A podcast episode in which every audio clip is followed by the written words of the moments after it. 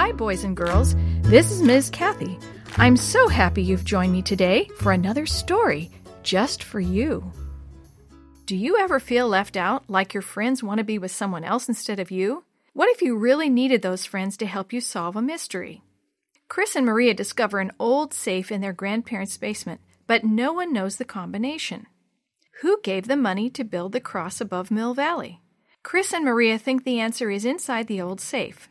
As they follow the clues, Chris learns some important lessons about friendship and jealousy, and about being a Christian. Chapter 8 A Dirty Trick. Chris scanned the brush and trees on his right, then he looked up the hill on his left. Okay, guys, I know you're around here somewhere. No one answered.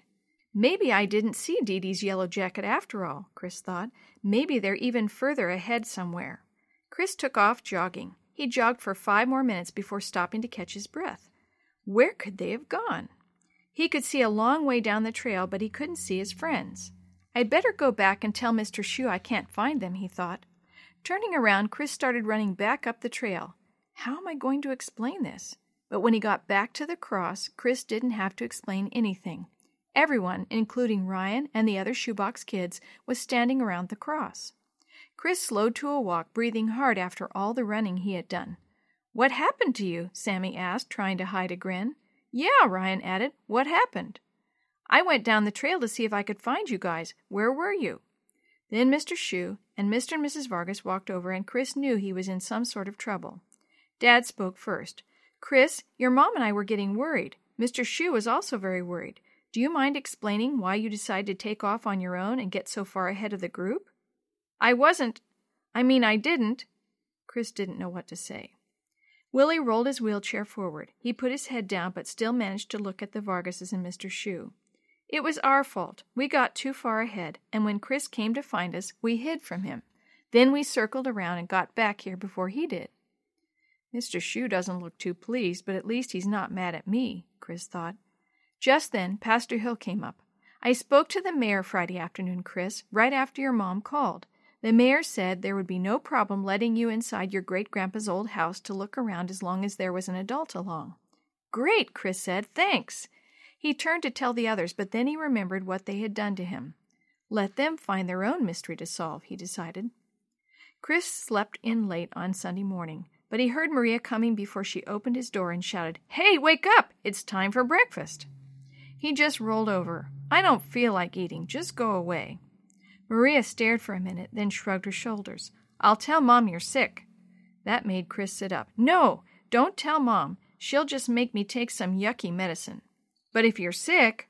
I didn't say I was sick. I just don't feel like eating, Chris interrupted. Then you have to be sick, Maria declared. She tried one more time. We're having pancakes. Go ahead and eat. I just don't feel like it. Chris heard Mom come up the stairs. Then he heard Maria tell her that he didn't feel well, but that he wasn't sick either. He could imagine Maria shrugging her shoulders.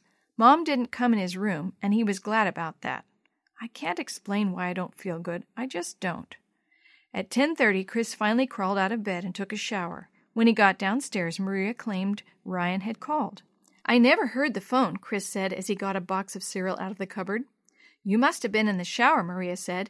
Anyway, he wants us to all meet over here at noon so we can work on the case. What case? Maria rolled her eyes. Our case, Mr. Detective. We've got to find the combination to the safe and prove Great Grandpa Archer is the one who donated the money for the cross. Next Thursday is the day the town is going to honor somebody for it. We have to make sure they honor the right person. I wish you'd stop rolling your eyes, Maria. One of these days they're going to stick halfway. Chris slumped down at the table. Let Ryan find the missing combination. Everyone seems to like Ryan better than me, anyway. In Mrs. Shoe's class yesterday, I was the only one who would stick up for him, but after he saved Willie, everyone decided that he's the greatest. Chris poured milk on his cereal. Maria wasn't helping matters any by rolling her eyes. Is that what's been bothering you? Maria asked. You're jealous? I'm not either. You're jealous of Ryan. Face it, Maria said. Chris knew Maria was right. She didn't have to rub it in, though.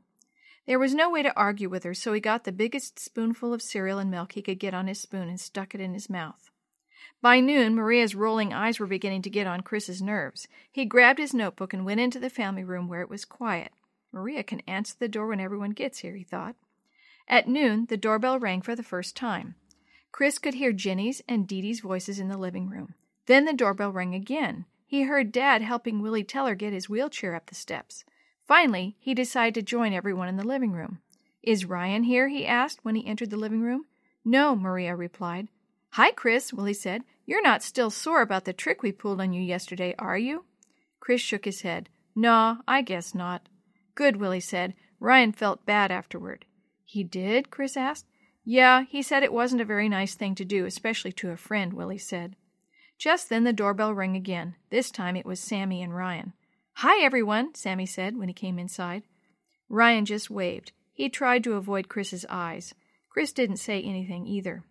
Suddenly, Willie couldn't stand it any longer. He rolled his wheelchair to the middle of the room. What is it with you two? he asked Chris and Ryan. You two were best friends until yesterday. It wasn't very nice of us to pull that disappearing trick on you, Chris, but it wasn't all Ryan's fault. We're all sorry. Will you forgive us? Jenny stood up. She acted like she was going to say something, but then she sat down again. Chris stood up.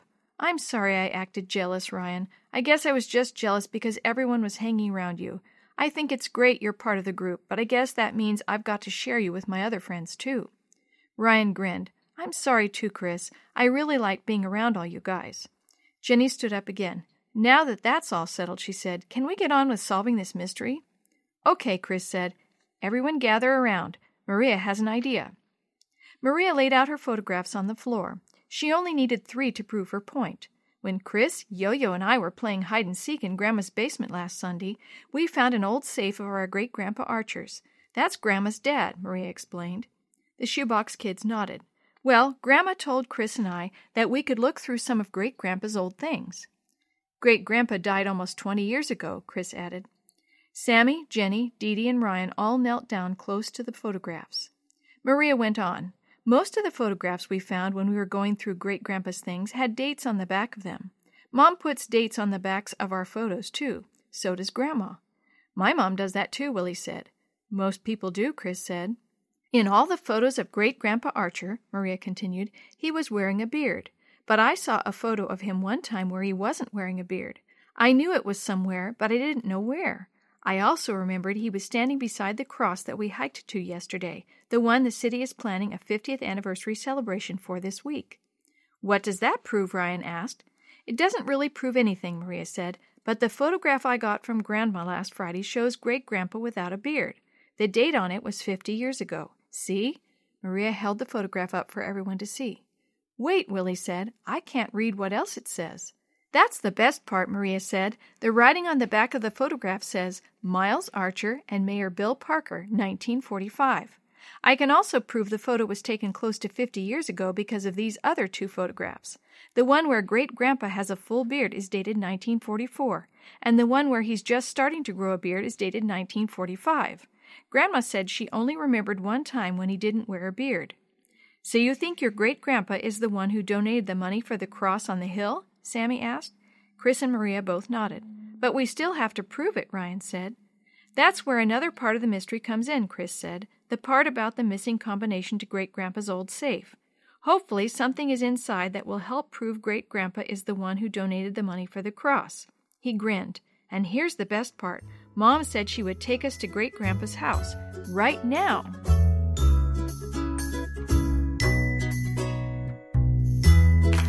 The story you have heard today is a chapter of The Shoebox Kids, Book 4, The Missing Combination Mystery, written by Eric Stoffle, edited and created by Jerry D. Thomas, and used with permission from the Pacific Press Publishing Association.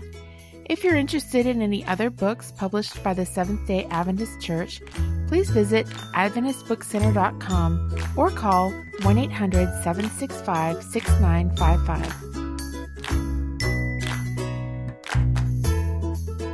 This podcast is a production of the Carolina Conference of the Seventh day Adventist Church.